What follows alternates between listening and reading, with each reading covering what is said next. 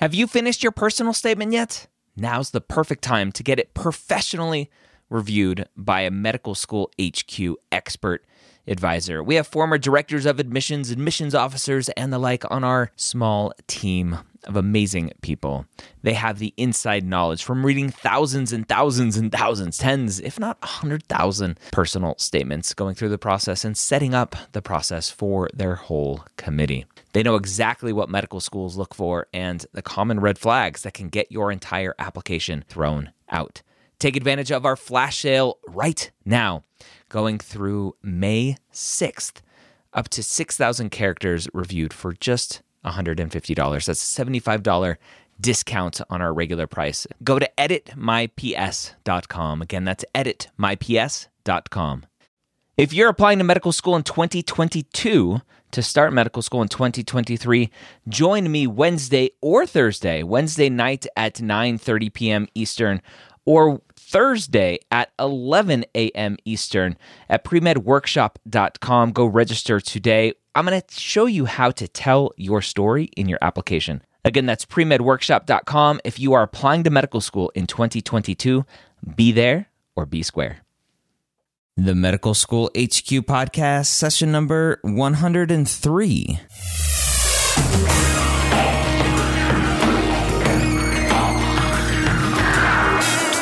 Hello, and welcome to another episode of the Medical School Headquarters podcast, where we believe that collaboration, not competition, is key to your pre med success.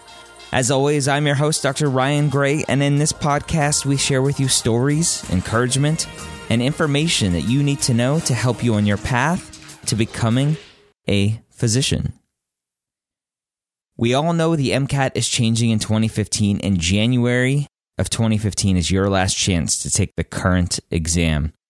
If you're taking that current exam or this current exam before the end of January 2015, go to nextsteptestprep.com and mention to them that you heard about them from the Medical School Headquarters podcast, and you'll get $100 off their amazing one on one MCAT tutoring. You need to maximize your score so you don't have to worry about retaking the MCAT as a completely new test. Visit our partners at nextsteptestprep.com and find out why one of our Academy members said she received more value than what she paid for, and specifically mentioned how her tutor's ability to change his teaching styles to fit her learning needs was what made it so valuable. Again, that's nextsteptestprep.com.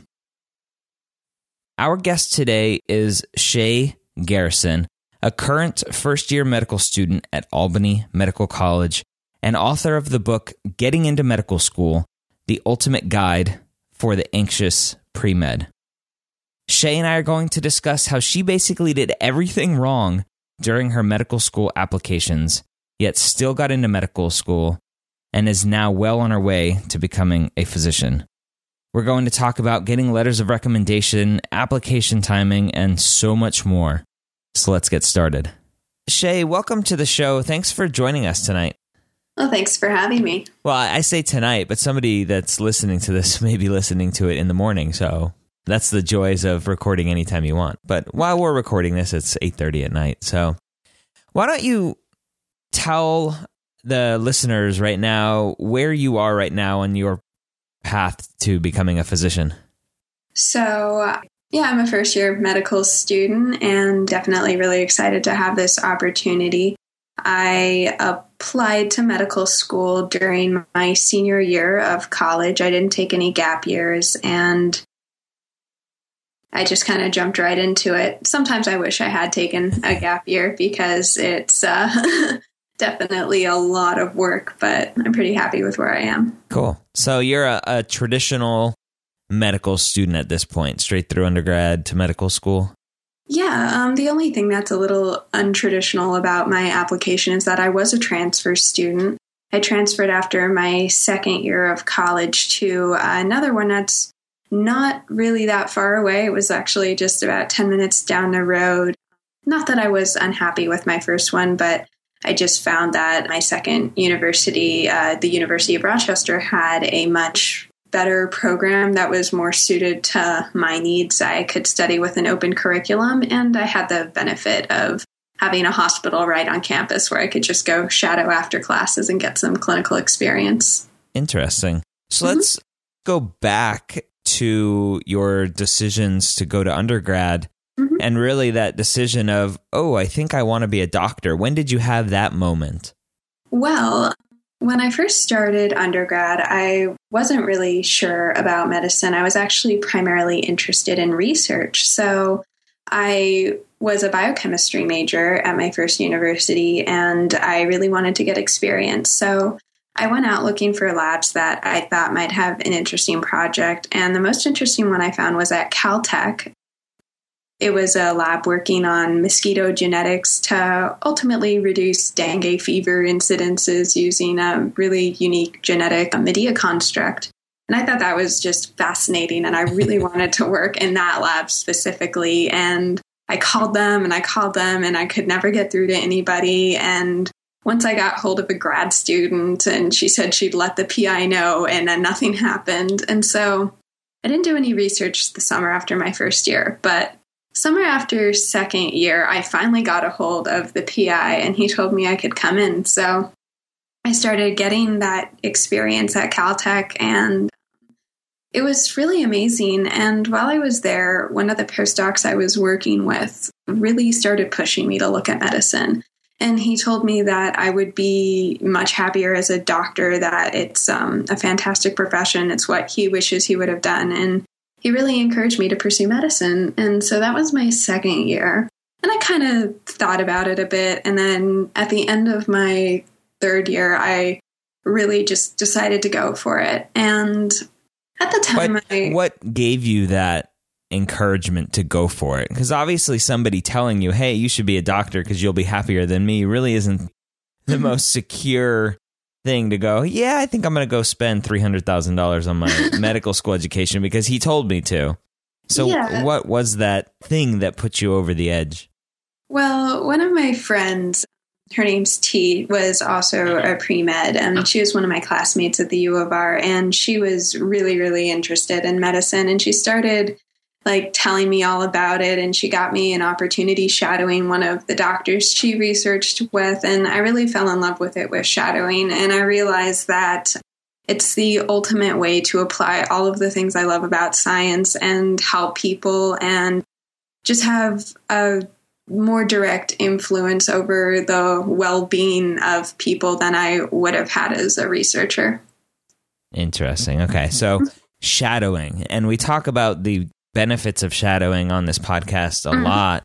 And I think it's something that students feel like they have to do because it's a required to get into medical school. But it's really one of those things. And it, you had that experience where you really need to do it to see if medicine is right for you. And in your case, it was. Yeah, absolutely. And if I were an admissions officer, I would have serious reservations about accepting a student who hadn't had any sort of clinical experience because you can idealize medicine all you want, but if you don't know what it's like, if you don't know what it's like to actually be there all day, seeing patients day in, day out, and realizing even the inadequacies of the system, and realizing that you know a 15 minute or a 30 minute visit isn't enough time to get patients the help they need sometimes or just realizing that you know records get lost. A lot of patients don't know what prescriptions they're on and understanding so many things that could use improvement. If you just come into it with this idealized view of oh i'm going to help people and everyone's going to love me and i'm going to make everybody better you might go to med school and be severely disappointed with your choice. So it's definitely really important to get experience with real patients. It's not perfect like Grey's Anatomy. That's yeah. awesome. Okay, so so you got your shadowing experience, and that's when you made the decision to transfer schools.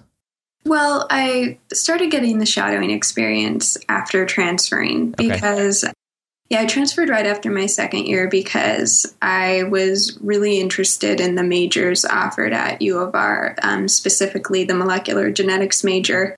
I felt like it was really in line with my interest, and U of R had an open curriculum, so I could take classes in art and geology and all of these other subjects that were outside of my major. So, and then it had the added benefit of having that hospital on campus. So I really started taking advantage of that my junior year.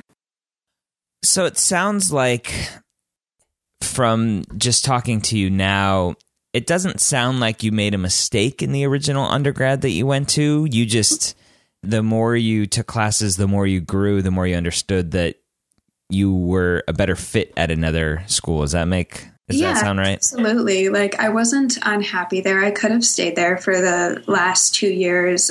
I really enjoyed the small class sizes. I enjoyed the friends I made. I didn't like have any problems with it. I just realized that I was going to be getting more out of my undergraduate experience by studying somewhere else. Thinking about it now, what questions could you go back and ask your high school self or for a non traditional student, somebody that's going back into their education path? What questions could you ask yourself to maybe get the choice right the first time? Well, I don't think I made a wrong choice because there was no way I could have possibly known that I was going to prefer a genetics major over a biochemistry major. In high school, they didn't have the type of classes where I could have figured that out.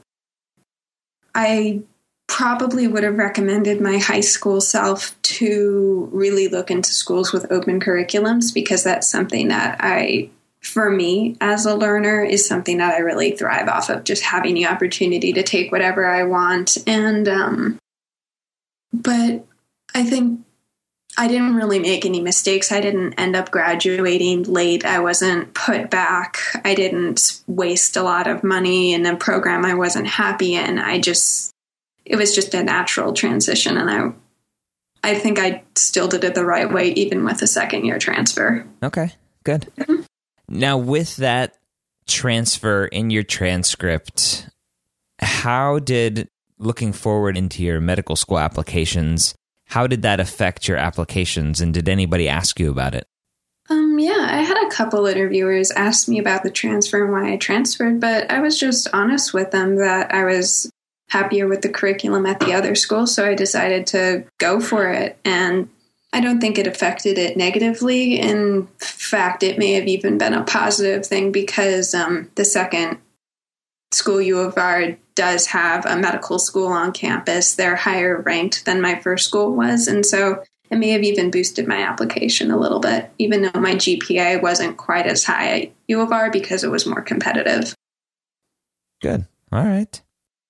So let's talk about your decision to actually enter the pre med world and mm-hmm. decide that you want to go to medical school. How did you gather, how didn't you gather information on the whole process of taking the MCAT and applying to medical school? So, when I first like really made that decision to take the MCAT and apply after I got my shadowing experience, I really had no idea what I was doing. I kind of assumed that it was like undergraduate applications and that you could just like get everything in by the deadline and then that would all be fine and they'd give you like a the same type of evaluation as they did for every other applicant. And so I opted to take my MCAT August after my junior year because I figured I'd have the summer to study, right? So this is this is August presumably of the year that you'd be applying to medical school. Yeah. Oh, and so I took my MCAT in August and I figured I could apply in September when I got my scores back if they were good enough. And so I actually did that. I took my MCAT, I think, on August 11th, and then I got my scores back in September. And then I turned in my primary application. And after I did that, I scheduled my first visit with the pre med advisor at my school. And he was like, oh, You're applying now? It's so late. You'll never get in. And well, I decided to prove him wrong and get in anyways. So, so for if you're listening to this and going, "Wow, August and September, I don't really know what those dates mean." The applications typically open up in June, right? Mm-hmm. And to be a competitive applicant, you usually have to apply in June, the first or second week that application's yeah. open. If you apply that's, in July, that's really pushing it. That's the typical thinking. And we always frown upon somebody being delayed I watched an awesome video of an NIH professor talking to a group of pre med students. And mm-hmm. he said, if you turn in your application later than July, I think is what he said, mm-hmm. You've already failed once in the eyes of the admissions committees. Mm-hmm. You're showing them that you don't know how to organize yourself and prioritize your commitments because everything is laid out for you. If you go and, and ask the right questions, everything's laid out for you when you should be taking the MCAT, when you need to be getting letters of recommendation, when you need to be writing your personal statement, and when you should be submitting your application. So that quote just sticks in my head because it's something that a lot of students like yourself, they don't really understand that. They go, "Oh, I was I was a great high school student and I applied to schools very easily and got into anyone that I wanted to go to, and medical school will be just the same. I had those same thoughts when I applied to medical school too, and we were mm. both wrong. Yeah. Now, for you, it's worked out. So let's talk about that discussion that you had with your advisor. Where did you go from that point? Well, first of all, I wanted to address that quote. And, like, to say it's all laid out for you, I don't think is really true. There isn't some magical website where you go to and it has a timeline on the top and a you are here button where you could see where you are on the timeline and oh gosh i'm a third year. I should have taken my mcat the summer after my sophomore year so i could retake if i needed to. It's too late you, to I mean, you haven't been to my website then. No i hadn't actually. But from what i can tell it's definitely a great resource. And it's one of the reasons i decided to my, write my book the Ultimate Guide for the Anxious Pre-Med. It's an ebook because after talking to my fellow pre-meds and applying, I realized that so many people just like me had no idea what they were doing and were planning on just kind of taking the MCAT whenever, applying as long as it's before the deadline and just hoping for the best. And um, yeah, realizing that it's there's not a whole lot of resources out there for people to know exactly what to do step by step yeah. yeah. So it's August. You get your score back, or whenever you mm-hmm. you meet with your pre med advisor. At that point, did you still have to get your letters of recommendation and your personal statement all done?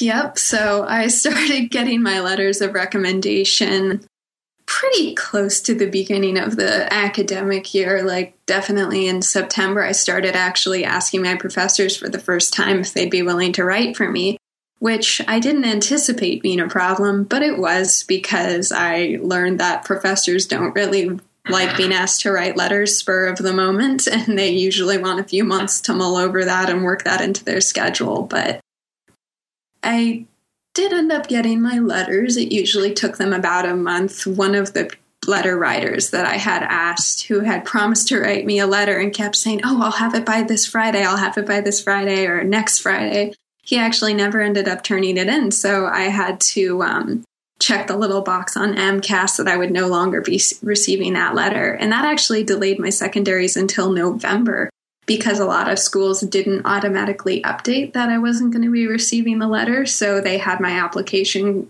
like on hold and it wasn't marked as complete or ready for review until I had to call them and get somebody to manually update it. Wow, that's crazy. Mm-hmm. Uh, That's very important to know is it takes a long time for letter writers. And a lot of times you have to pester them with emails saying, Hey, you almost done? Hey, you almost done? Don't forget about me. Yeah, and the unfortunate thing is a lot of letter writers, like they don't have the I guess they don't have the guts to tell a student that they're not interested in writing for them, so they'll just postpone it and hope the student gets the hint.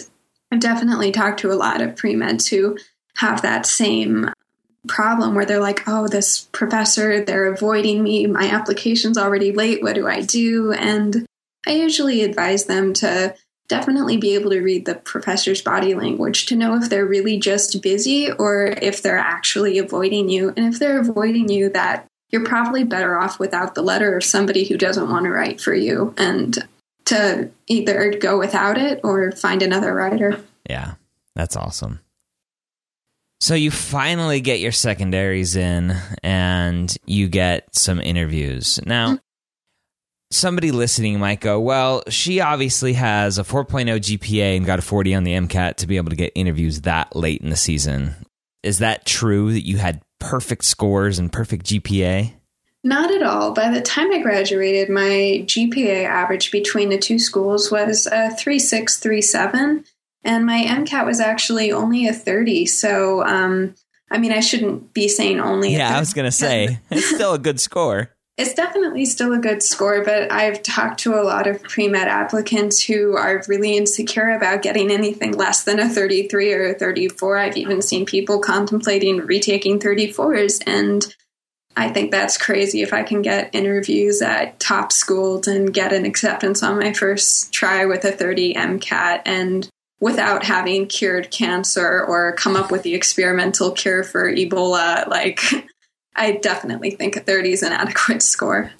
Yeah, you obviously had some good stuff in your application. And the one thing, uh, many things that I stress here, one of them is that your MCAT and your GPA are just part of the application. And you mm-hmm. had, it sounds like, some research background, and I'm sure you obviously had the shadowing we talked about and some other extracurriculars. So your application as a whole was still an awesome application even though somebody listening might go, "Oh, she only had a three six, and oh, she only had a 30 mm-hmm. That I think that's the take home message here: is you don't have to be that perfect applicant that everybody thinks they need to be.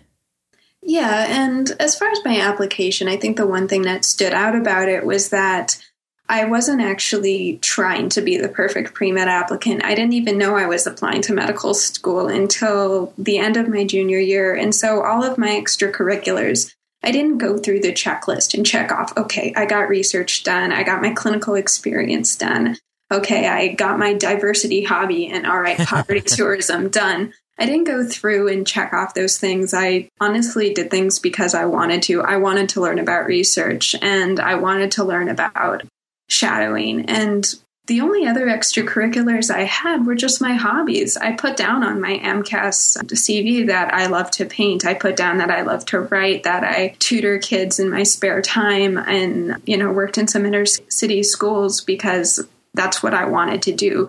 But it's not like I went through and checked off the resume. I think what also really helped my application is I wrote a good personal statement. It was very honest about what I wanted to do in medicine, which is public health and preventive medicine, because I believe that a lot of the illnesses that are the most common causes of death in America, like cardiovascular disease and obesity related diseases, those are all preventable for the most part with the right type of support and knowledge and lifestyle changes. And so I just wrote about that and some of the experiences I've had that led me to believe that. And the other thing that really helped my application was my letters of recommendation.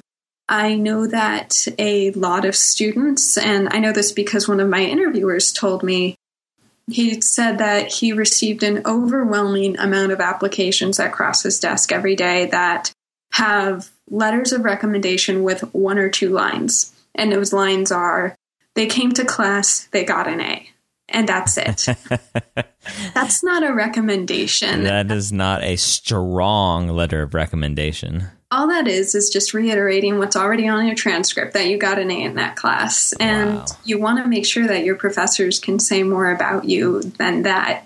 So, what I did was because I was genuinely interested in learning from my professors, I would talk to them after class. I would go to office hours and talk about research and talk about the material with them and say hi to them in the hallways. And that's all I did. And apparently that put me apart from the rest of my classes of hundreds of students because nobody else did that. And they still expect a really good letter of recommendation when the professor probably doesn't even know their name until they walk into the office asking that the professor recommend them to have the responsibility of taking others' lives into their hands. Yeah. What did you, going back to the letters of recommendation, what did you ask your letter writers for when you approached them for a letter? Well, I only went to professors that I knew very well. So, um, my writing professor from the first school that I transferred from I had had her for a solid year for three different classes, and I just said, Hey, I decided to apply to med school. Do you think you'd be able to write me a letter? And she wrote me a really amazing letter. And after the application cycle was done, she gave me the chance to read it, and it was really great. I my PI was definitely supportive, and so I got a good letter from him. And I just went up to my other professors. I had one of my calculus professors whose class I actually got a B minus in. And I asked him for a letter because he knew how hard I worked for that B minus. It was multivariable calculus. And so even though that's not your traditional pre med success story, I thought it really added something to my application that I knew how to get help in a class when I had no idea what was going on during lecture and that I was, you know, proud of that and not trying to throw it under a rug somewhere and pretend like I only got A's. Yeah, that's good. So you, you don't have to go to your best classes. Go, and I keep talking about what we say here, but it's the relationships that you're building, and, and you've stressed that a bunch as mm-hmm. well. So that's awesome. And one thing you mentioned, you said that one of your professors wrote you a strong letter. And I was mm-hmm. thinking to myself, well, how do you know you're not allowed to read it? But then you had mentioned that you had saw it after the application cycle. So if you're listening to this, your letter writers sometimes may say, you write me a letter and I'll sign it. That's a big no no. That's against the, the rules. But also, the letters that they're writing are not something for you to see until the application cycle's over if, mm-hmm. if they want to show it to you at, at that point. But and the reason I did ask for the letter after the cycle was over was because it's just something for my resume when I'm applying to summer jobs. Instead of going and hunting down all my professors and asking them to write me other letters, I can show them that letter and say, This is one of the letters that was part of my medical school application portfolio, and I believe it speaks to my character and abilities, and I use it for that as well. You would think just being in medical school would be enough at that point. well, a lot of people don't know about what goes into the process. So, which is why you wrote a book. Let's talk about your book. Yep. So, because of all the mistakes I made and a lot of the um, issues that I noticed my pre med friends were struggling with, I decided to write a book. It's an ebook. It's five ninety nine at all of the major ebook retailers. It's on Kindle, it's on Nook, on iTunes, Smashwords, and it's called Getting into Medical School The Ultimate Guide for the Anxious Pre Med. And I started out as a blog.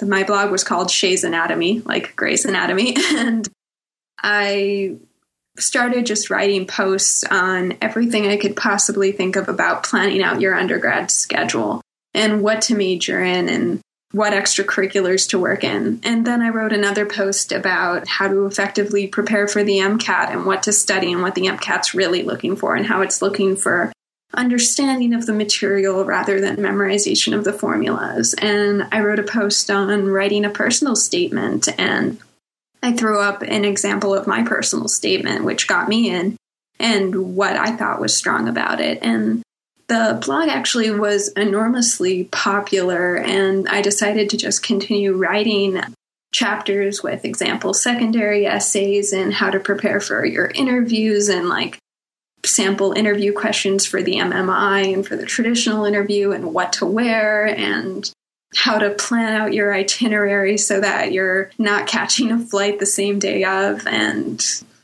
all of and I kept banking off of my experiences and the experiments of my other friends who were applying. And um, yeah it's um, I know it's definitely helped a lot of people. It's been really well received everywhere that I've sent it for review. And yeah. Cool. What do you think is the biggest mistake pre-meds make? I think the biggest mistake that pre-meds make is being too much of the ideal cookie cutter applicant. And being afraid to be different. And because, like I mentioned earlier, they check off boxes. All right, I completed the shadowing, I completed the clinical experience, and they expect that if they do all the right things and check all the right boxes and have all the right scores, that they're guaranteed admission. But the medical school application process really doesn't work that way. It actually looks at who you are as a person. And so your essays are really important, and your letters of recommendation are really important, and who you are as a person is really important. And that comes through in your application. And so if they look and they see that you don't have any hobbies and there's nothing you like to do, and the only thing you've ever done in your life is, you know, want to be a doctor and you know checked off those cookie cutter application boxes then you're not as strong of an applicant as somebody who you know has real hobbies and has real passions and a real goal for their practice. Not just that they want to help people but they want to help people in a certain way because they saw a problem and they have a solution that they want to work on. Nice. I like it. And i completely agree. I don't know if you've listened to any of these other podcasts, but there was one recently that I did with the dean of is it Columbia? I think I'm pulling it up right now. Uh, the dean of Columbia. Mm-hmm. And one of the first things that we started to talk about, it was NYU, sorry. Mm-hmm. One of the first things we started to talk about was that checklist and how students need to stop thinking about checking all the boxes. Mm-hmm. And uh, I stopped him mid sentence. I said, Thank you for saying that because the, too many students think, and it's a very daunting task to get into medical school. And so I think people want the direction and they assume there's something they need to do. And so they're looking for that checklist. But in mm-hmm. the end, it's do what you're passionate about, do what you like. And there's some minimum requirements, but there's no check boxes. Yeah, and also just that the requirements that are there are only there because they're logical. We wouldn't want to accept a medical student who has no clinical experience because they really might not know what they're getting into, and we don't want them to have some sort of existential crisis when they realize that they actually don't like dealing with people or seen patients or maybe they're germophobic and they didn't realize it yet. and that's why we have clinical experience. It's not just a checkbox that you have to get off that you had greater than 100 hours of shadowing by the time you applied or else whatever. It's for a reason. And, you know, research is, I guess, less of a requirement than clinical experience, but it's there to make sure that you've explored other scientific professions that you know that you really want to be a doctor, even though you've looked at other professions in the field.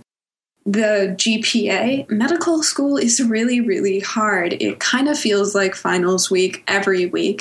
Granted, you get used to that amount of work and then you realize that you're functioning at a level that shouldn't be humanly possible. But there's a reason GPA is important, and, and that's because they want to make sure that you can function at a high level all of the time and MCAT score, the first exam you take in medical school, is going to be a lot harder than the MCAT was. And so will every exam after that. So there's a reason for those requirements. They're not just arbitrary boxes to check. Yeah. Awesome. Well said. Thanks. Where do you want to go on your journey? You talked a little bit about the public health path and preventive medicine. What's your goal in the future? So, Ideally, I would want to work with preventive medicine, maybe do a preventive medicine residency, which is really interesting. You do one year of clinical rotations, and then after that, you get an MPH. And then after you get the MPH, you do rotations in public health offices, working um, with different public health professionals to better understand the system and policy and how to make changes. That's something I'd really be interested in because honestly, I think that we have a huge amount of resources that are going towards care that shouldn't even be necessary. If one of the things I wrote about in my essay, I wrote about this woman who um, came in while I was shadowing, and she thought she might be pregnant because she was having frequent unprotected sex. And on top of that, she had hypothyroidism and she wasn't taking her thyroid medication. So if she was pregnant, her child would have been severely mentally retarded. And if she had been better educated about the risks of skipping her medication, if she had been, you know, really had the importance of protected sex and all of the consequences of unprotected sex, if she really understood those, then she wouldn't have been quite so devastated when the doctor told her that, you know, about the situation that she was potentially in.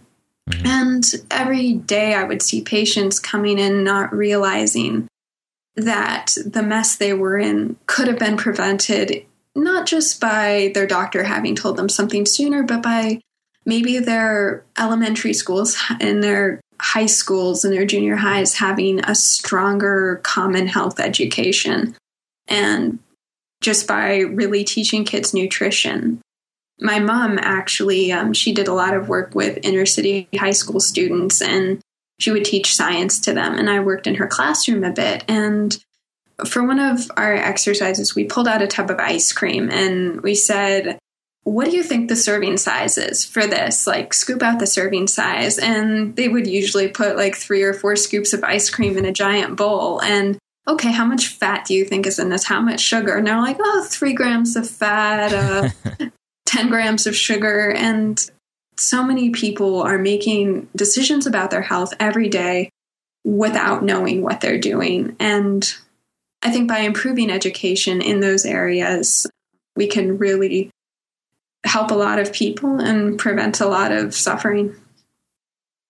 I like it. That's awesome. Thanks. What are some last parting words of wisdom for that anxious pre med out there? Well, I would just say that to know what you really want out of the process, know why you want to be a doctor, it is a incredibly time consuming demanding process. You're going to spend the next decade of your life or more as part of this system and if you don't know why you're going in when you enter that system you're gonna start having an existential crisis you're gonna have a really hard time and you're not gonna be happy. And so before you make that commitment to enter medical school know why you're doing it and put it all in perspective of your life and where you want to be in the future and what you want to be doing. And understand that if you don't get in this cycle it's not the end of the world. A lot of people have to reapply. A lot of people apply three or four times. One student at my school who actually gave the tour when i interviewed said he applied eight times before finally getting accepted. And some people really want it that badly. You might not be one of them, but just know what you want and why you want it. All right. Again, that was Shay Garrison, author of the book Getting into Medical School The Ultimate Guide for the Anxious Pre Med. You can go to our show notes at medicalschoolhq.net slash 103, and I'll have links to that book and a lot more, everything else we talked about in this podcast there. So you don't have to Worry about writing it down while you're driving in the car or running on the treadmill or wherever you may be listening. You know what would be cool? If you're still listening to this right now, take a selfie, take a picture of your environment, and send a tweet to me. I'm at Medical School HQ on Twitter. Go to Twitter and post a picture and tag it I don't know what to tag it. Just send me a picture at Medical School HQ. I'm not going to come up with a cool tag. Just send it to me. I think that'd be cool. Where do you listen to the podcast? Jessica, you can shoot us a picture of the 405 only when you're stopped bumper to bumper traffic. David and Mo, you can send us a picture. I don't know when you guys listen to the podcast, but take a picture. That'd be cool. Anyway, the medical school medicalschoolhq.net or medical school HQ on Twitter. If you liked today's podcast, go to medicalschoolhq.net slash iTunes and leave a rating or review if you have not yet. We have over 220 ratings at this point, which is amazing. And we got a couple more since last week. We have Rashawn B, who says, invaluable. As a non traditional pre med, I wish I had found this earlier. Well, you found it now, so take advantage of it. Thanks for leaving a rating interview, Rashawn B. Tassila, aka Neurosapiens, says arcane information. And I have to be honest, when I saw arcane information, I thought it was going to be a negative review. I had to look up what arcane meant or re look it up because it's been so long since I have learned it. But it was actually a good review. So thank you to Scylla, aka Neuro Sapiens, for that review. Shoot me an email if you have any questions. I am Ryan at medicalschoolhq.net. If you have any ideas for future podcasts, we'd love to hear them. If you have any questions that you want answered on the podcast, you can go to medicalschoolhq.net slash question and leave us a voicemail and we can play it right here on the podcast and answer your question for everybody to learn. As always, I hope you got a lot of great information out of today's podcast. And even if you take one little snippet from it that improves your journey, it was well worth it. And as always, I hope you join us next time here at the medical school headquarters.